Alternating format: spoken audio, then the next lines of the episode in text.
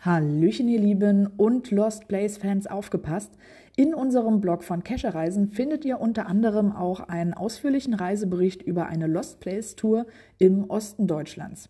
Hier also mal ein kurzer Auszug. 6. Juni. Wir möchten euch mit unserem Blog virtuell mit auf unsere Tour durch den Osten Deutschlands nehmen. Morgen früh geht es los. Vielleicht animiert euch unser Blog für eine solche Tour. Solltet ihr sie nachfahren wollen, bedenkt bitte, dass wir einige Lost Places schon bei einer früher, früheren Tour mal eingesammelt hatten. Seht es bitte nicht statisch, sondern schaut selbst nach für euch interessanten Caches. Gerade auch Lost Places liegen entlang der Route noch mehr. 7. Juni, 7 Uhr morgens. In Worms geht es los.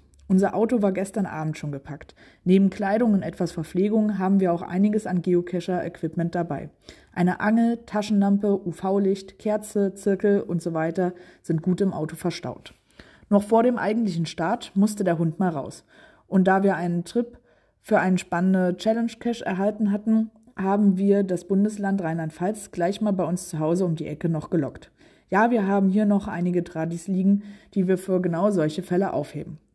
Zurück zu Hause noch einen Kaffee eingegossen.